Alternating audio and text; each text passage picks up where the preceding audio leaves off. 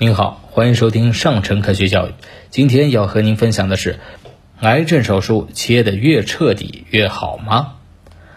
外科手术啊，至今仍然是人类对抗癌症的重要武器。有接近一半的癌症病人也会接受外科手术的治疗，特别是早期癌症，手术是最常规、最主流，也可能是最有效、最便宜的手段。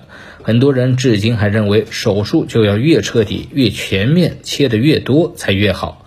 这句话呢，听起来好像没有什么问题。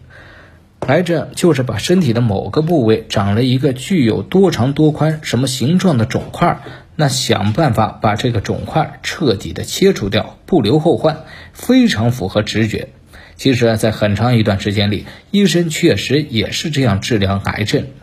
从古埃及时代开始。医生们就开始在癌症病人身上动刀子，试图直接把肿瘤给切割掉。特别在19世纪，麻醉技术和消毒技术发明之后，医生们就有了更好的条件来仔细的切除癌症病人身体内那个危险的肿块。慢慢的。医生们还形成了一个共识，就是癌症外科手术应该做得非常全面和彻底，不光要割掉明显的肿瘤本身，还需要把肿瘤周边的身体组织切得干净一点，特别是附近的血管和淋巴结，防止有任何癌细胞被漏掉，防止任何癌细胞借助人体的循环系统转移到身体的其他部位。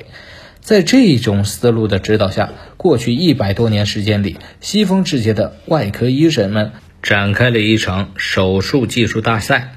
他们比赛的目标，今天听起来有点恐怖。只要患者没有死在手术台上，就可能尽可能多的切除到肿瘤附近的身体组织，防止癌症复发。这种竞赛啊，甚至发展到非常疯狂的地步。比如，直到上个世纪中期，外科医生们仍然会用一种叫做根治性乳房切除手术的办法来治疗乳腺癌患者。